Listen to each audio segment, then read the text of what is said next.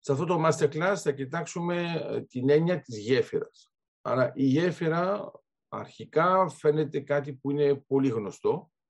Η γέφυρα του χρόνου είναι λιγότερο γνωστό, αερογέφυρα είναι λίγο πιο τεχνικό. Ουσιαστικά θα φτιάξουμε μια χρονογέφυρα. Άρα, πρώτα απ' όλα να θυμόμαστε, μία γέφυρα είναι ένα αντικείμενο που μας επιτρέπει να πηγαίνουμε από μία όχθη στην άλλη όχθη, ενώ υπάρχει εμπόδιο. Π.χ. ένας ποταμός. Αυτό σημαίνει λοιπόν ότι η γέφυρα εκφύσης είναι υπερβατική. Εφόσον επιτρέπει ένα πέρασμα που κανονικά δεν επιτρέπεται. Θα μπορούσαμε να πούμε ότι η γέφυρα είναι ένα αντικείμενο νοητικό που μας επιτρέπει να ξεπεράσουμε ένα απαγορευτικό. Είναι ακόμα όμως πιο εντυπωσιακό αν σκεφτείτε ότι μία γέφυρα μπορεί να μας επιτρέψει να ξεπεράσουμε αδιέξοδο. Κανονικά στη στρατηγική εντοπίζουμε τα απαγορευτικά σημεία που μπορούμε να ξεπεράσουμε αν χρειαστεί, αλλά βέβαια κάνουμε μια διάγνωση για αυτά που είναι εντελώς απαγορευμένο, δηλαδή η έννοια της αδιεξόδου, και μετά πρέπει να σκεφτούμε πώς λειτουργεί. Στο σκάκι, το ανάλογο της ε, χρονικής γέφυρας, της χρονογέφυρας, ε, το κάνει ο ύπος. Όταν έχουμε μια σκακέρα σερ, είναι πιο έντεχνο και είναι ενσωματωμένο μέσα στη σκακέρα.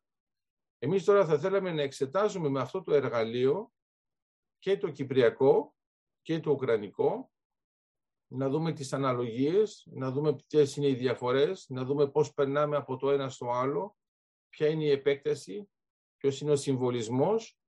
Πάντοτε έχοντας λοιπόν αυτήν την έννοια ως θεμέλιο για αυτό το masterclass, άρα να ξέρετε ότι σε μερικά σημεία θα σας ξαφνιάσω, φαντάζομαι, και θα πείτε «με αυτό δεν γίνεται».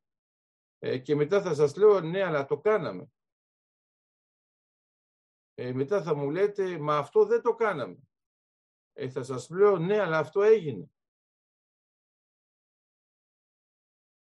Λέω λοιπόν ότι άμα το δείτε με αυτόν τον τρόπο, θα δείτε ότι το να στέκεσαι πάνω σε μία γέφυρα σημαίνει ότι στέκεσαι πάνω στο κενό. Άρα η γέφυρα νοητικά είναι ένα εμπόδιο που σε προστατεύει από το κενό. Δεν ξέρω αν την είχα δει, δει ποτέ έτσι την γέφυρα.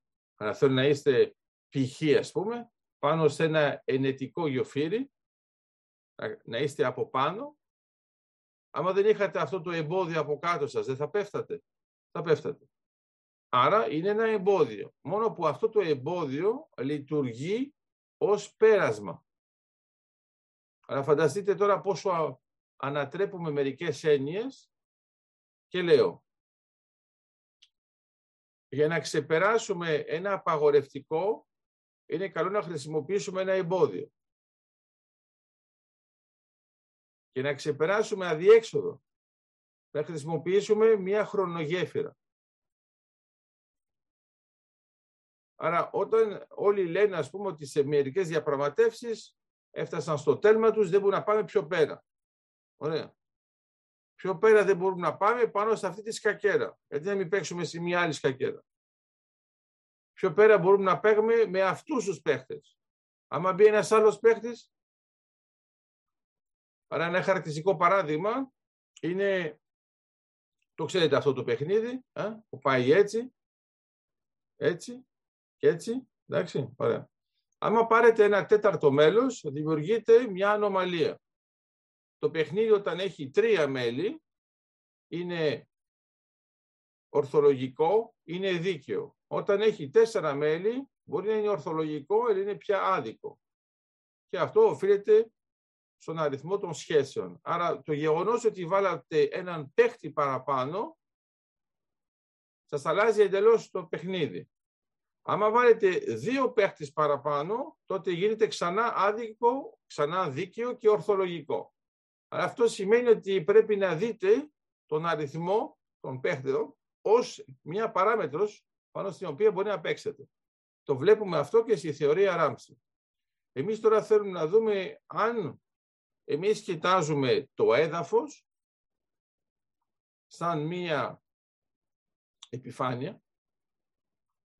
Μετά, αν κοιτάζουμε το έδαφος σαν μία επιφάνεια με εμπόδια και αν κοιτάζουμε στο τέλος το έδαφος σαν μία επιφάνεια με γέφυρες. Άρα οι γέφυρες θα αποτελούν κομβικά σημεία ενός δίκτυου που μας επιτρέπει να περάσουμε από το ένα σημείο στο άλλο.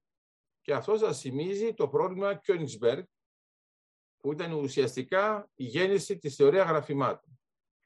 Λέω τώρα λοιπόν, άμα το δούμε σε ένα πλαίσιο όπως είναι το Ουκρανικό, όπως είναι το Κυπριακό. Είναι πολλοί που λένε μετά από τόσα χρόνια τι μπορούμε να κάνουμε. Ή π.χ. τι μπορούμε να κάνουμε το καινούριο. Αν σκεφτείτε το Κυπριακό, από το 1974 μέχρι το 2004 που γίνεται η θέσπιση της ΑΟΣ, επί της ουσίας δεν αξιοποιούμε το εργαλείο της ΑΟΣ. Άμα τώρα σας πω ότι για μένα η ΑΟΣ είναι μια χρονογέφυρα, θα μου πείτε, το ξέραμε, πάνω ότι από την αρχή το ακούγαμε αυτό και τώρα απλώς το υπενθυμίζετε. Ας το πούμε έτσι. Λέω λοιπόν ότι αυτή η χρονογέφυρα είναι αυτή που θα μας επιτρέψει την απελευθέρωση της Κύπρου. Αναφέρεται να είναι ένα εμπόδιο επειδή δεν είχαμε πρόσβαση σε αυτήν. Εντάξει. Πρώτα είμαστε πάνω στο έδαφος, άντε εθνικά χωρικά ύδατα και μετά έχουμε την ΑΟΣ. Το διεθνές δίκαιο λειτουργεί μόνο μετά στο δίκαιο της θάλασσας μετά το 82 με την έννοια της ΑΟΣ. Άρα σημαίνει ότι έχουμε μια αλλαγή μεταξύ 74 και 82. Το 82 τότε δεν το μετρήσαμε σε μια αλλαγή. Ήταν μόνο τότε μια αλλαγή φάσης. Από εκεί και πέρα είχαμε δικαίωμα. Όταν υπογράφει επιτέλους η Κύπρος το δίκαιο της θάλασσας, ενεργοποιείται. Όμως δεν έχουμε πάρει αλλαγή κύκλου.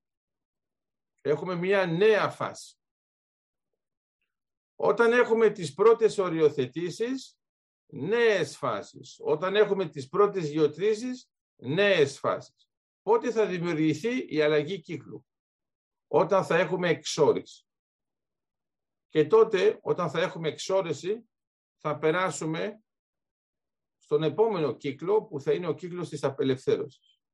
Αυτό θέλω να σας εξηγήσω τώρα στο πλαίσιο του Masterclass και να δούμε πώς μπορούμε να κάνουμε και το ανάλογο για την Ουκρανία σε σχέση με την Ευρώπη. Θα μιλήσουμε βέβαια και για τη Ρωσία, θα μιλήσουμε βέβαια και για την Κίνα, όπως θα μιλήσουμε και για την Αμερική, για να δούμε ποιος παίχτης παίζει ποιο ρόλο, σε ποιο παιχνίδι και αν έχουμε μόνο ένα παιχνίδι ή αν έχουμε ένα πολλαπλό παιχνίδι που χρησιμοποιούν ενδιάμεσα παιχνίδια και θα το εξετάσουμε σε επίπεδο υψηλής στρατηγικής για να μπορέσουμε να έχουμε τη μεγάλη εικόνα που αρέσει τόσο πολύ στον Τσότσι.